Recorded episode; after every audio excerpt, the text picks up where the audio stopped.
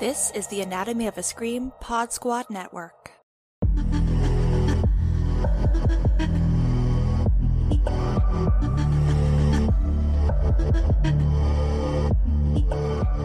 Welcome back to Sexy and Surreal, a David Lynch and David Cronenberg podcast. I'm Joe Lipsett, and I'm joined as always by Mr. Terry Mesnard. Hi, Terry. Uh, this isn't Terry. This is actually my twin, Carrie. Oh, No. hi, Carrie. How is uh how is your life with you and Terry going? it's getting a little uh, confusing, to be honest. Mm. Can never tell which one of us is which. yes, that could be problematic. Also, the fact that you're imbibing in too much alcohol, too much drugs. Yeah, just getting quite the cocktail going. Indeed. Yeah. So, folks, if you have not looked at the title of the episode, then you would not understand that Terry is making a joke about the fact that we are talking about David Cronenberg's 1988 film, Dead Ringers. Yeah, and this is um this is a weird one for me because I have actually seen the I mean I know you've seen it as well, but I've actually seen the remake before seeing the original movie that the remake was based on. And so uh that was a weird experience. Yeah, because when you watch the film, you realize they were pretty reverent when it came to the Amazon TV show, which of course came out in January of 2023. Uh, features Rachel Weisz in the dual Jeremy Irons roles. And I actually like both texts, but I do think that it plays very different when you got a woman as the central lead compared to a man. Yeah, I, I think that's what surprised me because as I was watching the series without I mean, I I literally knew nothing about Dead Ringers except that it was about twins Mhm. and that they were gynecologists. Like that is all I knew. And I don't even know if I knew that they were gynecologists. I think I knew they were doctors. So like Right. that is literally all I really knew about the source text. So when I'm watching the uh Rachel Weisz who does phenomenal job in it by the so way good. she's so good. But as I was watching it, I was going, I am curious to see what the source material looked like because this is um wild. It Mhm. definitely was like pulling from Cronenbergian things.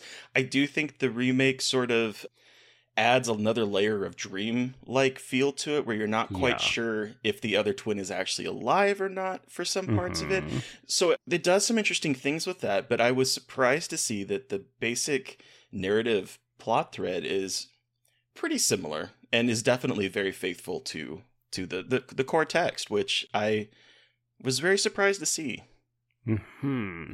And of course, we should note that uh, the film is actually not the source. So this is based on a true. book by Bari Wood as well as Jack Geasland. And I've never read the book, but I have read another one by Bari Wood, uh, an interesting writer. But I don't know how much of this ends up coming from that book source material and how much has been written by Cronenberg. He also co writes the script with Norman Snyder. yeah and and also the fact that the book is you know based on a real life pair of Hmm. twin gynecologists um Yep. stewart and, and cyril cyril marcus who died together under um Suspicious circumstances. Yeah, barbiturate Yeah. overdose is what Mhm. is one of them, and then the other one potentially a sedative withdrawal. So when I started watching the movie, I saw that it was based on the book, and so I was like, well, when this is once I'm done watching the movie, I want to go look and see what the book was about, and then finding Mhm. out that that was based on real life and uh, case, and then seeing sort of how at least in the the Wikipedia biography of, of the twins, Dead Ringers really does kind of feel like it is taking their sort of maybe end of life aspect pretty closely right. in a way, in a weird way. So that's I thought that was really interesting. I am curious to see if the book is different than than Dead Ringers the movie though. Yeah. So this is a twins narrative, and of course, we're spending a fairly substantial portion of the time establishing the relationship between Beverly and Elliot and what makes them different, even though they are identical twins. And then we sort of move into Elliot being the more outgoing one. He ends up I want to say gently manipulating and even abusing his twin brother, who is clearly the more talented practitioner when it comes to gynecology. So I think Beverly does a lot more of the actual surgeries and the kind of innovative radical techniques, whereas Elliot is much more of the salesman, the showman. And I really like how the movie and the TV show established that relationship and then moves into the sort of back half where things just get really dark and really grim as Beverly begins to spiral. And it all comes about this relationship that they have with a woman. So I guess that was my long winded way of introducing a question I've been dying to ask you, Terry. Because when we talked about The Fly, you said it was one of your favorite Cronenberg films because it had this romantic element. And we both praised the Geena Davis role as being the most thoroughly developed female character to date in Cronenberg's films. So, how did you feel about Claire, played by Genevieve Bujold?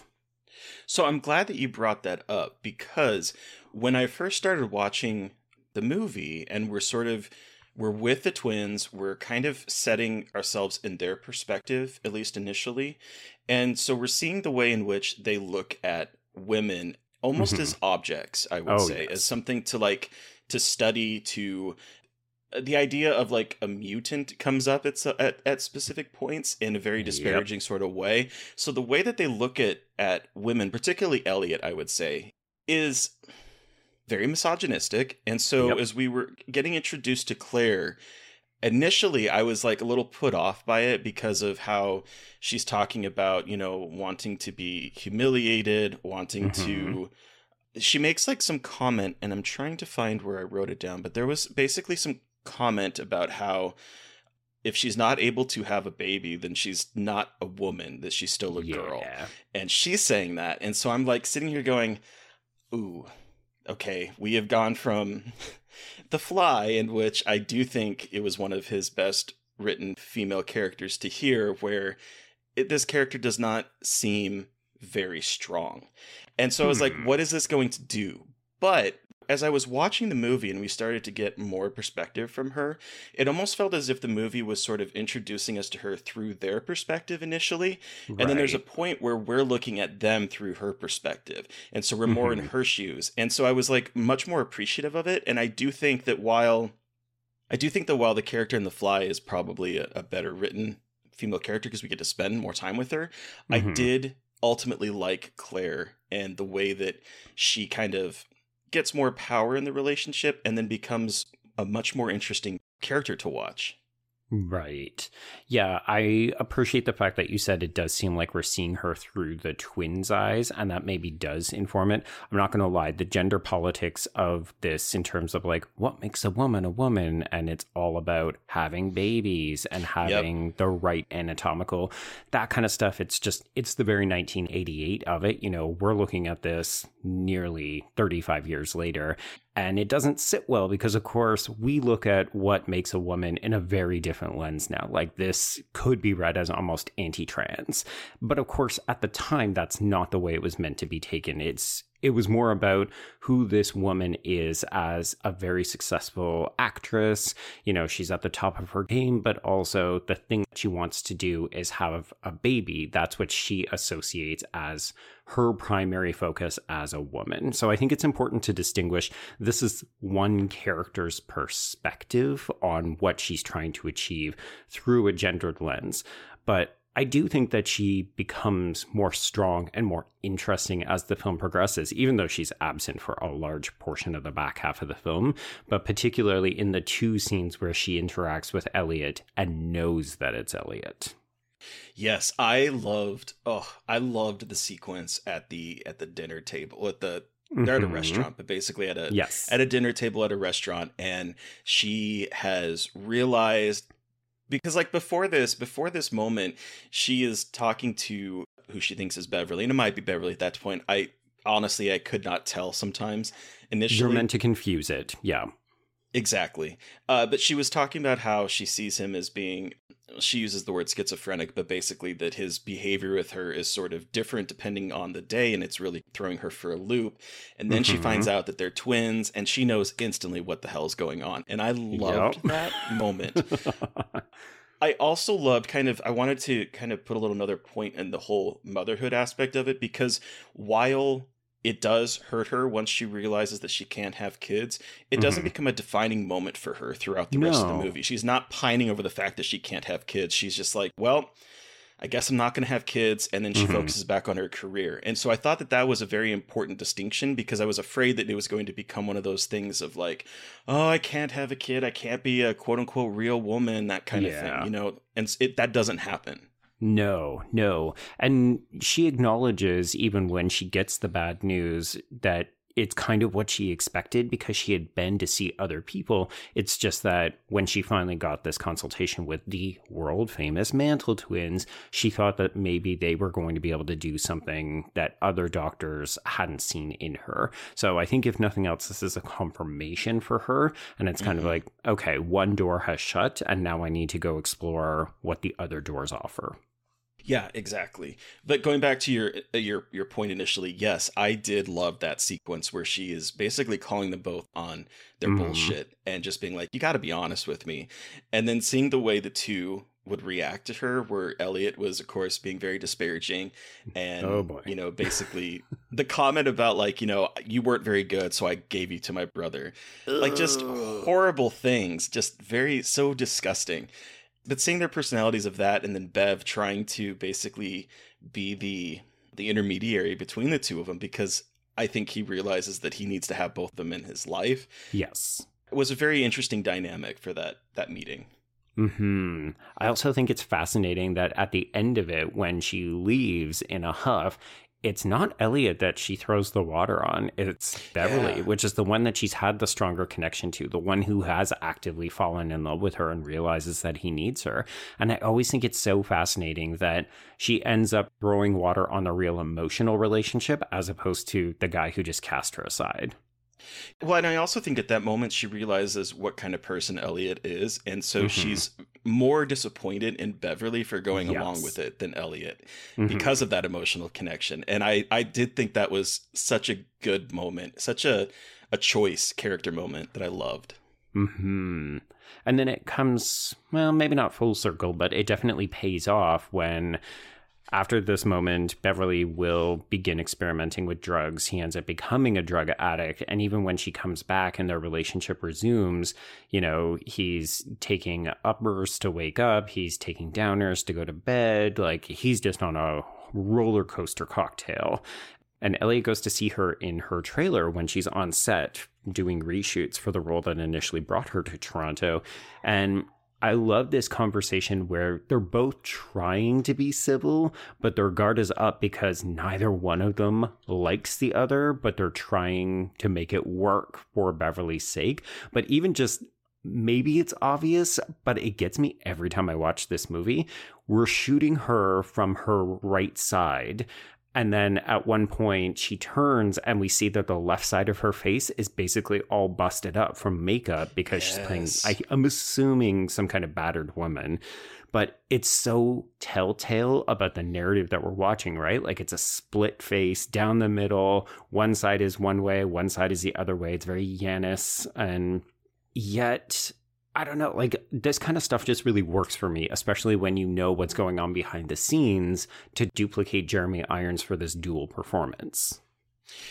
Yes, and I, I'm glad you bring up that scene as well because what I really enjoyed was the the kind of linguistic uh It's like a gameplay, right? yes between because right before that when Elliot goes to set he he makes the comment that Bev's not into art, but he's into glamour, the Mhm. art of glamour, which of course is, you know, you think about glamorous, you think about actors, you think about that, but glamour is also like the idea of presenting something as something else. Mhm. And so we have this idea. So you think about glamours in terms of like ma- magicians. Their art sometimes is called glamour, where they're making you see Yeah. something that's not really happening. And so the fact that we have this little bit of wordplay in here, like, really made me giddy because it Mhm. is basically saying two different things at the same time, where he enjoys the art of fooling other people because yes. he makes the comments about like you know how he'll go present for Beverly while Beverly's working or vice versa because he knows that no one can tell that he's the other the other twin.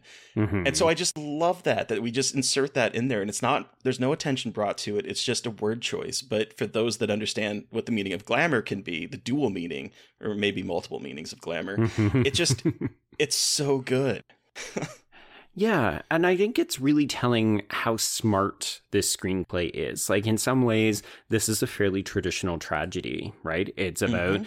two inseparable brothers who start a journey together, and then the woman who comes between them and causes their downfall. Again, you could actually read this as gently misogynistic, and yet I don't think the film presents it that way at all. It's about the hubris of these men, right? They are world famous gynecologists. They literally invent new tools. And yet, the minute that you introduce any kind of emotional conflict into their lives, which just happens to take the form of Claire, they just absolutely spiral. And in some ways, I think it's so clever. It is obvious. Like, once Beverly starts experimenting with drugs, there is no coming back from this. And the film gets really heavy and really dark at points.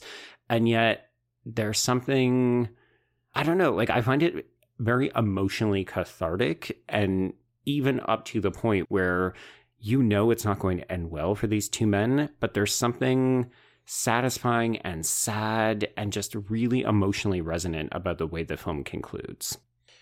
I agree with that. And I was as I was watching this, I kept thinking about cuz you know, again, we're going through entire filmography of, of these two directors and so Mhm. one of the the things that I've enjoyed seeing is the way in which the work kind of inf- has been informed by the previous films that they've done right.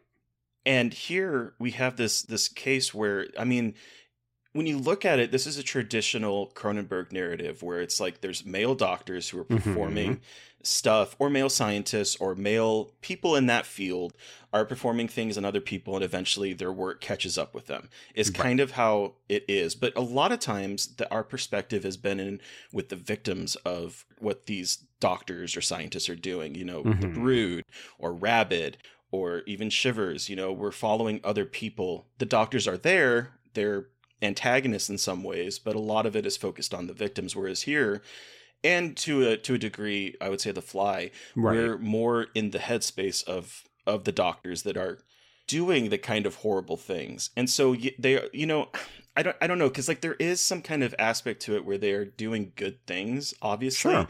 but there becomes a point where it's like no what you are doing is um Mhm.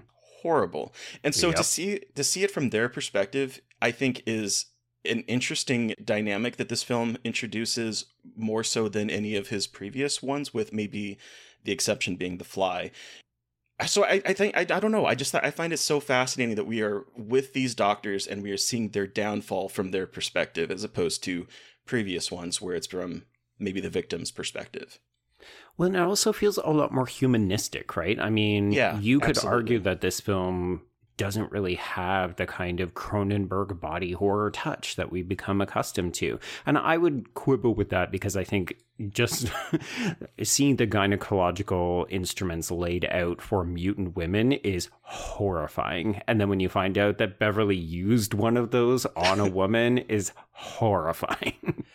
Yes, and and you you start to think about how like you look at those and it's basically like H.R. Giger designed. oh, yes. Yeah, yeah. Fun fact, of course, is that uh, Cronenberg actually based them off of sculptures that he actually made himself. So, in some ways, Wild. once again, this is semi autobiographical. of course.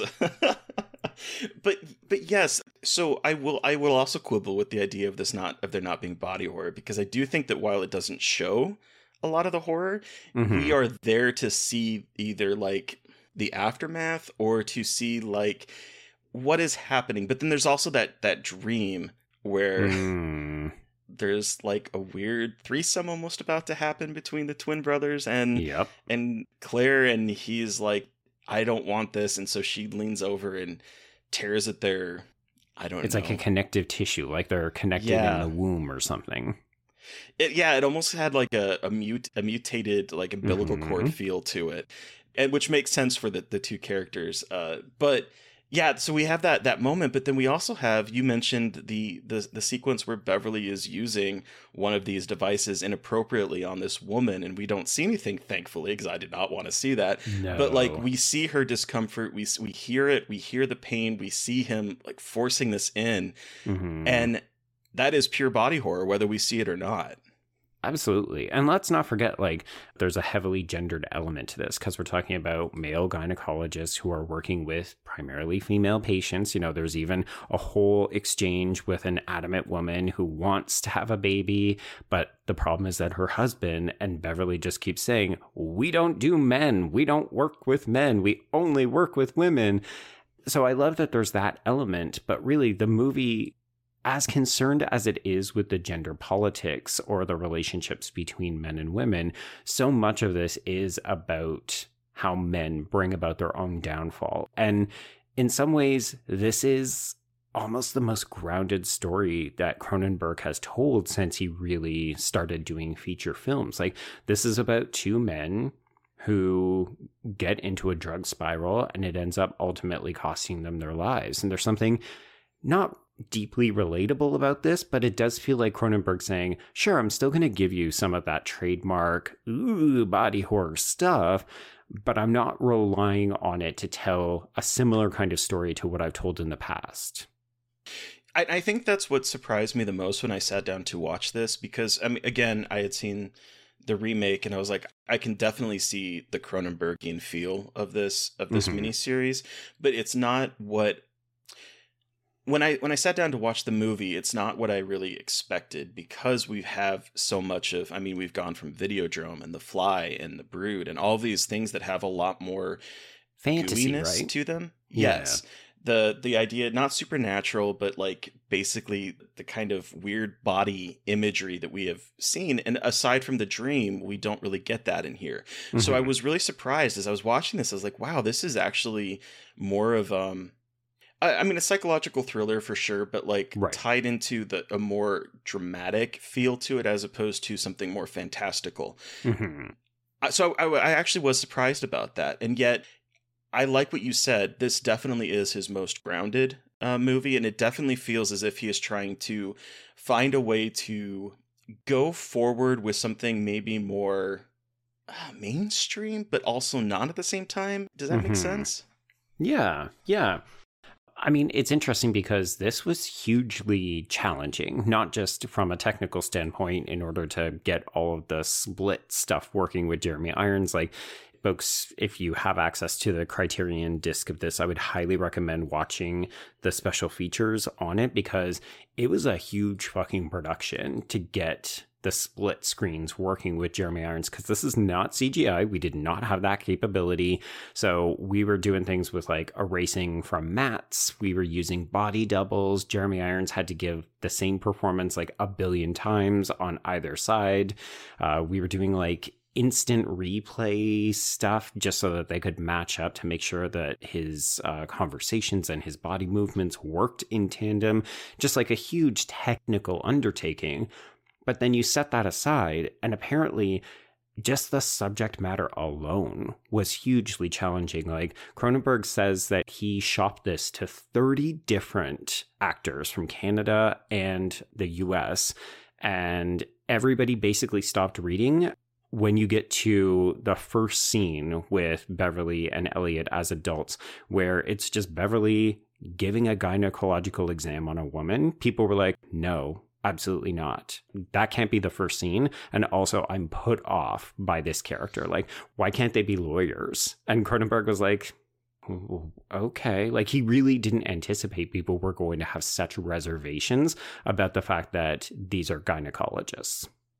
yeah i was i was surprised when i i guess not really surprised to see that but i was a little surprised i don't i don't know what to say exactly but i, I was like i was not surprised I was to say disappointed, to be honest. I was like, really? People had that strong a reaction about men who look at women's bodies. Like, it just it feels incredibly timely and unfortunately very relevant about the way that we continue to just have distaste and distrust and we're very concerned about women's bodies. It's like, ew, no, I don't want to see that. That's distasteful. It's like, uh, that's 51% of the fucking population. Yeah, and I, I, guess that maybe that that's a better way of, of stating it because I was not surprised to hear that Robert De Niro turned it down. Mm-hmm. Supposedly because of the portraying gynecologist, a male gynecologist. That did not surprise me one bit, considering the, the time that this was coming out and mm-hmm. the the fact that yes, we do not want to consider what is going on with with a person's uterus. We don't want to yeah. talk about that. Like that is that is sort of like a verboten discussion. It seems like to this day, which is Mm-hmm. really frustrating and misogynistic. But yeah. so i guess it didn't really surprise me that people turned it down considering that time frame but then also it does kind of disappoint me. That said i am really glad that these people turned it down because jeremy jeremy irons gives in a fantastic performance here. It is immaculate. I've seen this film probably four or five times now I think this was actually one of the earliest Cronenbergs that I watched. Like the first one I watched okay. was Crash, which will come up on in a couple of films. But uh, yeah, this was one of the first ones that I ended up seeking out after that. And I didn't really know what to expect. I've always had this weird relationship with Jeremy Irons where there's something about the coolness of his delivery. He seems uncomfortably sexual to me. Like I get a, mm. a grody European pervert vibe from him. And I think it's just because I've seen him in a lot of daring sexual films, kind of like this. And I think in some ways that makes him a very fascinating actor. Like he's clearly very comfortable with films that do deconstruct human sexuality. And as an adult, I've actually really come to appreciate that from his performances and his film choices but he is so sensational here. Like, just like Rachel Weisz, it's not at all hard to distinguish between Beverly and Elliot, except when the film is deliberately trying to confuse you.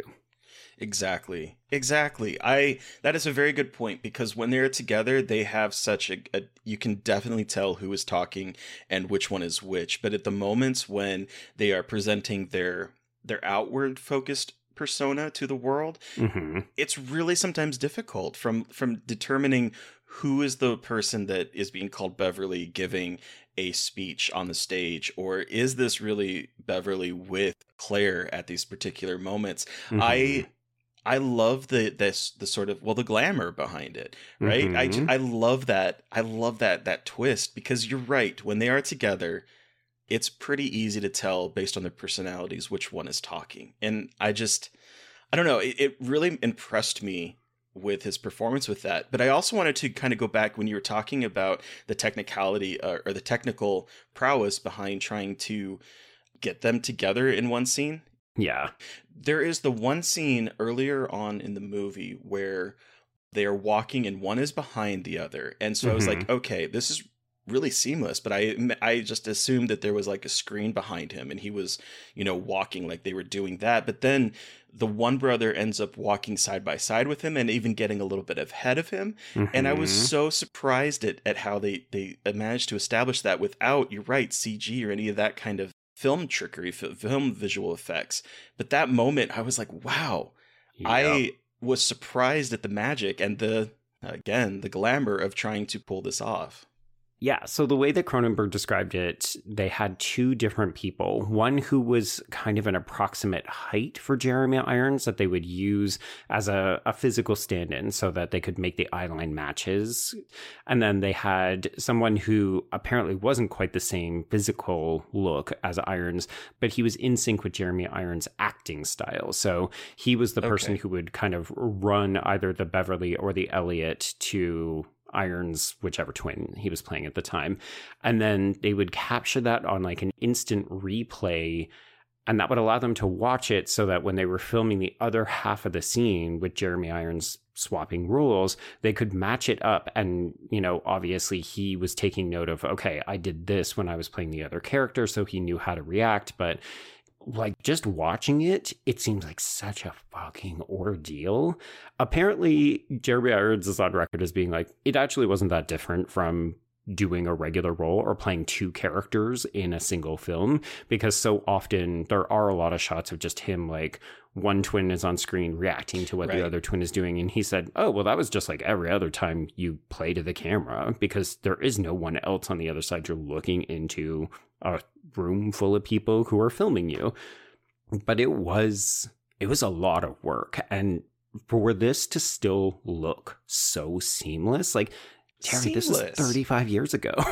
I know, Joe. I've seen I've seen like shows that have done twins, for instance, like Orphan Black or whatever, and they are not as seamless as this as this movie was that was made back in the '80s. And I was just watching this without very much, um, I would say, like practical effects. I mean, we have the one dream sequence, but that aside, watching this made me appreciate filmmaking so much. I was like, this is magic. Watching this happen right here is Mhm. pure magic, and it reminded me why I love films so much. Yeah, yeah.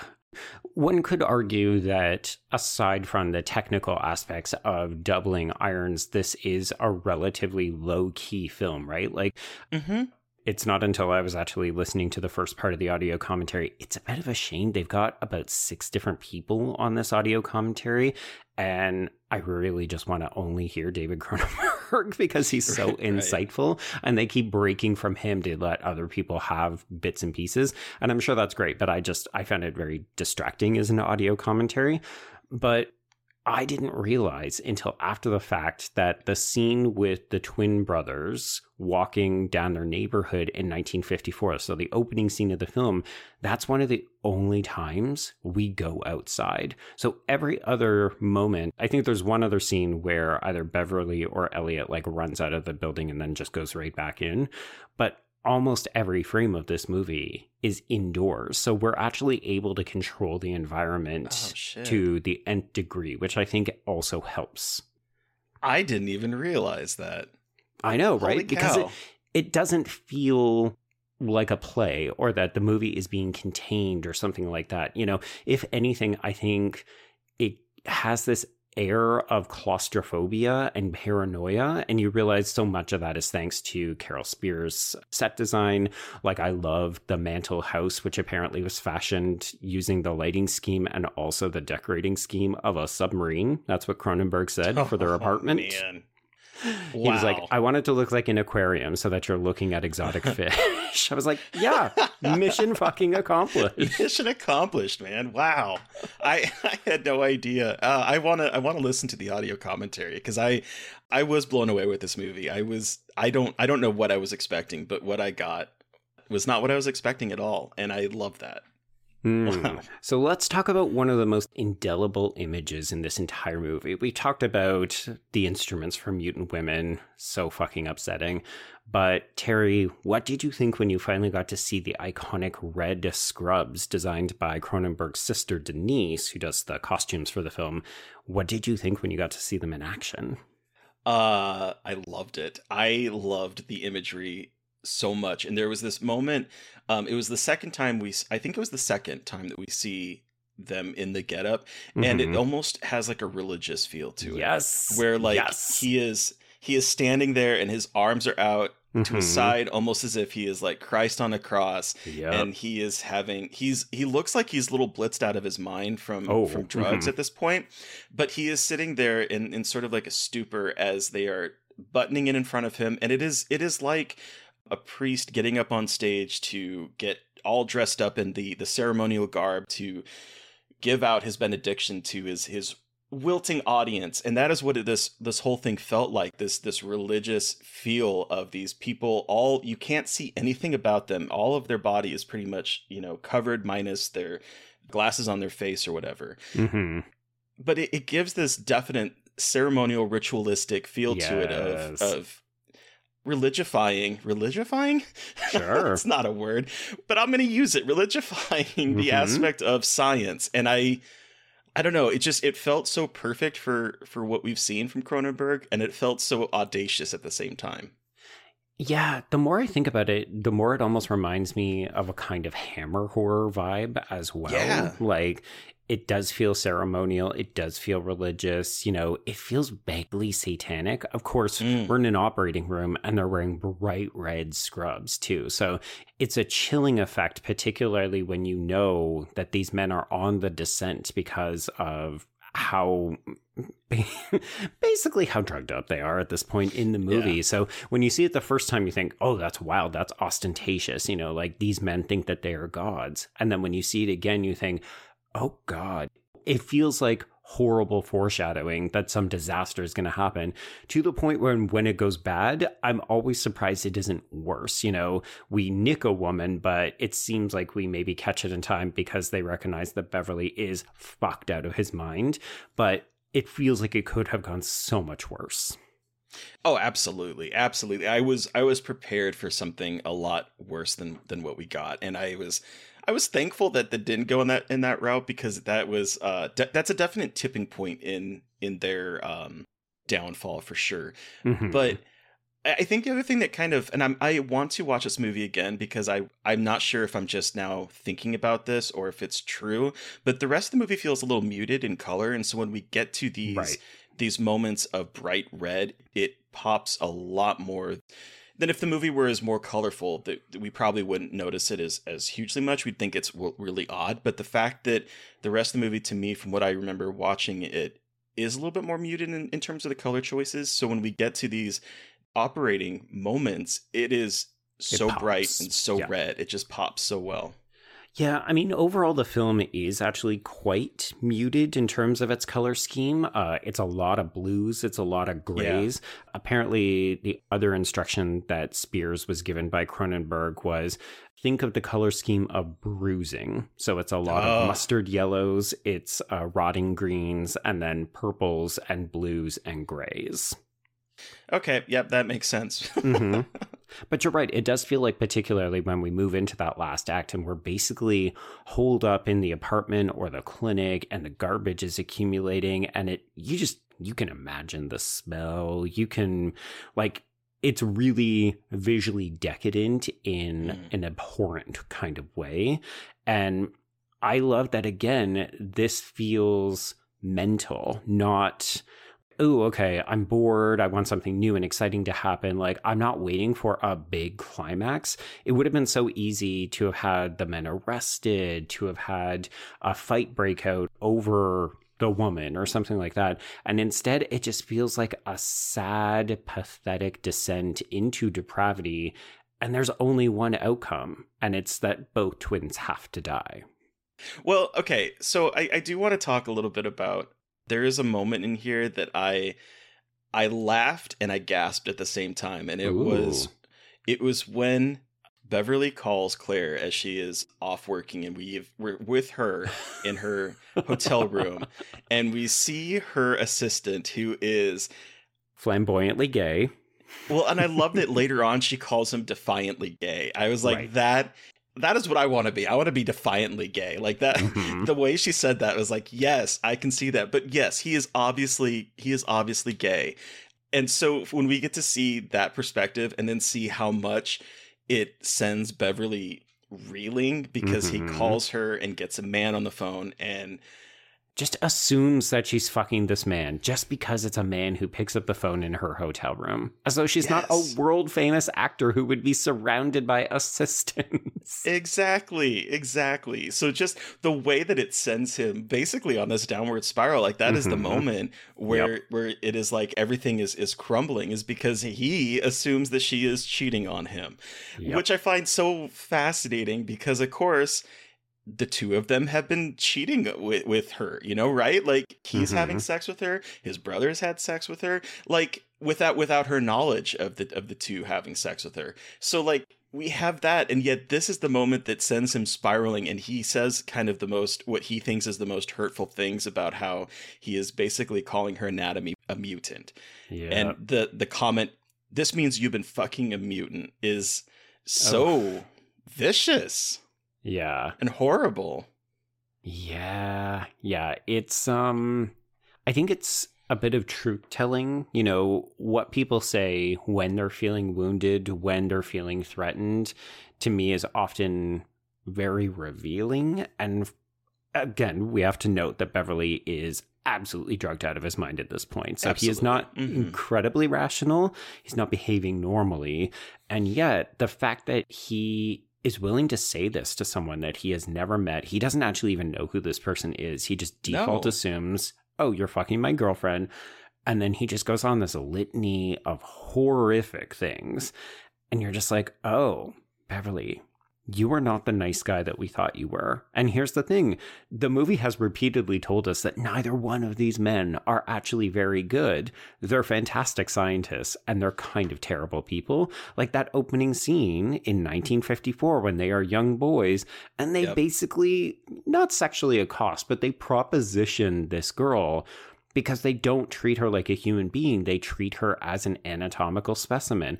And that's all that Claire actually is at the end of the day. Even though Beverly realizes, oh, I am in love with her, when push comes to shove and he feels threatened, he resorts to calling her a mutant woman. Yeah. And I'm glad you bring up the initial the initial scene that we get in in 1954 because I, I think that scene is so informs the rest of the movie so incredibly mm. well because we mm-hmm. have two these two boys talking about a subject that they don't understand. Nope. Yet they think that they do understand it. And yep. the, we have one of them saying that, you know, if if we lived in water, then we wouldn't have sex the way we do. Mm-hmm. And he says the kind where you wouldn't have to touch each other and the other one says i like that idea and so we already have this like sort of distance of of us being on a different level than everyone else yeah. where they're like i don't want to touch them i don't want to have sex with them but i want to understand sex and so we have this in them and they make the comment one of them makes the comment at the very end they're so different from us and all because we don't live underwater and yeah. it's such a, a loaded statement because you could be you could continue that with what they were talking about earlier about us and fish or us and marine life, mm-hmm. but they're not. They're talking about the fact that Rafaela, this little girl, basically tells them to fuck off because they're being a creep to her. Yep and so that is where we start from here and i started thinking about this again as you were mentioning the the idea that we were looking at them as sort of like through an aquarium that that's what cronenberg wanted us to look at mm-hmm. as if they mm-hmm. themselves are exotic fish and so it's interesting to me that that is how we start and that is the design that cronenberg wanted us to be looking at these two people as it, as if they're fish in an aquarium so fantastic yeah so there's one other element about their relationship that I do want to bring up because I've covered this movie with Trace on Horror Queers because I do think that there's something inherently queer about the relationship yep. between the twins. You know, it's not just that they're willing to step into each other's roles to share experiences, which include sex with women and impersonating each other so that they can do so, but even, you know, that surreal nightmare sequence that you described earlier where they're actually conjoined. And then yep. I think that there's an interesting conversation to be had about the moment that Beverly first freaks out on Claire when she asks him about the female connotations of his name. Yes, I'm I'm glad you brought this up, and because I, I, definitely wanted to talk about it. There are discrete moments in this movie where it is suggesting that I mean, I think you could look at it two different ways. There mm-hmm. is definitely a queer reading for this that I am on board for 100%. You could also look at it on a more clinical level where we have the image of these conjoined twins. We have this idea where they don't feel complete. They mm-hmm. feel whether they are physically attached to each other or not, that they are one person. Yes. And so you could look at it that way. However, the fact that we have this moment where she is asking him about his more feminine name, and his immediate thing is, what do you think I'm gay? Like he is immediately mm-hmm. pushing it back against that idea, or that his parents, his mom wanted to have daughters, and so that's why they're named, you know, Beverly and Elliot. That moment right there was my first like, oh, there is something here that mm-hmm. I think the film wants to explore. And then I do think throughout a few moments the movie does continue along that line of of discussion. Yeah, it feeds back into your first reading, which is, you know, that they are two individuals and really one person. This mm-hmm. idea that there is a masculine and feminine side to it, Elliot and Beverly, but Beverly is coded female in some ways because he is more emotional. He's more apt to love. He's not as masculine toxically so, like Elliot. So I think that right. there's one sort of, oh, yin and yang, men and women go together, they form one when they come together kind of reading. But then, yeah, I think inherently there's a queerness to this where they are so comfortable with each other. Like even when they do their faux birthday drug celebration, they're hanging out in their underwear together. Like the whole end of the movie is them operating on each other, like putting their hands into each other and so on. So I don't know. I I find it incredibly complicated and oh yeah, very daring in a lot of ways. And yet I think for a lot of people this is a fairly simplistic movie, which I just I find that fascinating. I I do as well because also we do have that that really thematically fantastic moment when Elliot is, I think he's out of town uh, presenting somewhere, mm-hmm. and he hires a pair of twins from an escort yes. agency. And he plays it as if like he wants to know which one of them is which and so he tells one of them to call him ellie and the other to call him bev mm-hmm. and the mm-hmm. fact that a we have him using feminine versions like kind of ellie is is traditionally yes. considered to be a more feminine name and bev is is as well and so we have these two names that he wants them to call but he wants them to be calling him both he wants to imagine in a way that he is having sex with them and his brother is yes. one way of taking a look at this. And i do think that that continues on particularly when once once we get to elliot's sort of on and off fling that he has with this redheaded woman. Um yes. what is her name? Her name carrie, is carrie i think. Yes. So we have that moment where beverly is laying on the couch and elliot is is dancing with mm. with carrie. And then they are all three dancing together and yeah, and Elliot is trying to move this to the bedroom, baby. He sure is. And when he has his hand on on Carrie's hand and he is moving her mm-hmm. hand up and down his back, there's obvious connotation there that he's marionetting he her. Yeah. He is. It's almost as if he can't do it himself. He needs to have a barrier between mm-hmm. the two of them. Mm-hmm. And so he is using her to sort of get that thrill. And so I do think that it's hard to not see this through a queer lens. Yeah. It's literally what you said earlier. It's having sex without touching, right? Yeah. He's using Carrie exactly. as the proxy. Exactly. Oh my gosh. I didn't even think about that. Yes, absolutely. Ugh. I know, right? It's just, it's such a fascinating film, despite on the surface seeming like it's a relatively simple, you know, oh, it's a pair of male identical twins, a woman comes between them, and they just spiral out of control. Like that is the very simple log line, but by virtue of the source material, the real life twins that provide us this kind of sensational end, I think what we end up getting is something that's really human and really fallible and really sad, but also it's a gender treaties and how people who think that they're God can end up being revealed to be more mortal than even everyday people because they just don't understand how real people work. Like, yeah, just so much going on. Yeah. It really is. And I as I was watching this, particularly once we get into the more erotic aspects of it, I kept thinking about the movie um, Double Lover. Have you seen Double Lover? I have. I love Double Lover. I do too, but I kept I kept thinking like, oh, Double Lover is definitely pulling from mm-hmm. from Cronenberg in this in this part. I mean, yeah, I think you could say that in terms of a lot of what happens in that movie. Yes. But as I was watching the way in which this movie plays with two twins that seem very interested in themselves, as well as a, a woman character, that we can see how Double Lover is pulling from that, and so it's mm-hmm. it's fantastic to me to kind of go back and see the source material that I think a lot of movies that deal with twins have maybe pulled from. Yeah. The other weird thing, and maybe we can sort of end our conversation here, but I wanted to raise it just because obviously we are looking at both Lynch and Cronenberg. But particularly on this rewatch, I really got a sense of the pathos that I felt when we were watching The Elephant Man.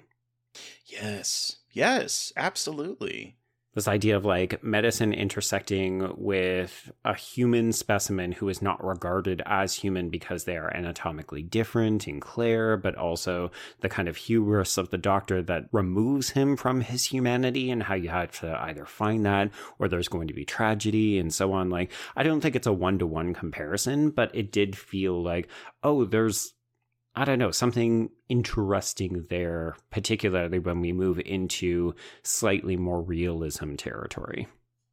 Yeah, I, I, definitely can agree with that. And I was I was thinking as you were talking about how I believe when we were discussing The Fly, we talked about how this was one of the the connecting points between the two because Mel Brooks had produced both. Yes. Yeah, produced Elephant Man and The Fly as well. And so it's interesting to have that on a more technical level. And this movie, you're right, does feel as if the two might be kind of crossing paths in terms of the way in which they are examining a more down to earth story that has less fantastical elements to it, but also mm-hmm. about the idea of bodies and mutations and aspects of of science that um yeah I, I definitely can see that yeah so this is an interesting point to end. So, folks, this is going to be the end of our second season. Terry and I are going to take a brief hiatus as we, you know, try to get back ahead in terms of recording and editing.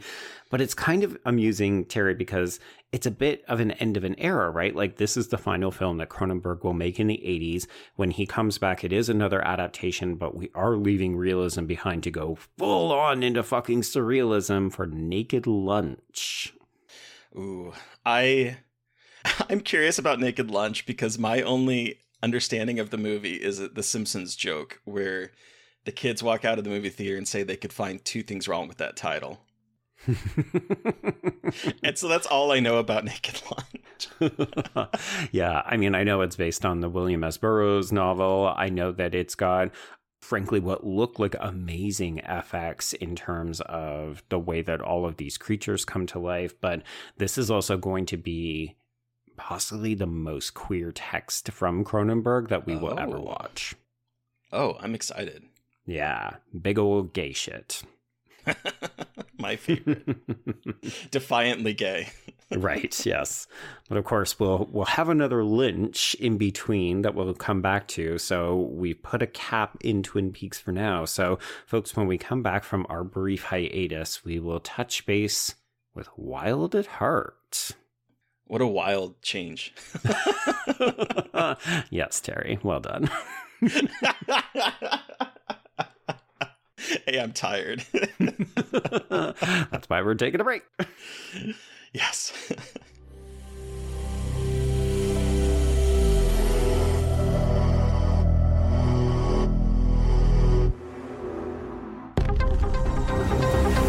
the Anatomy of a Scream Pod Squad.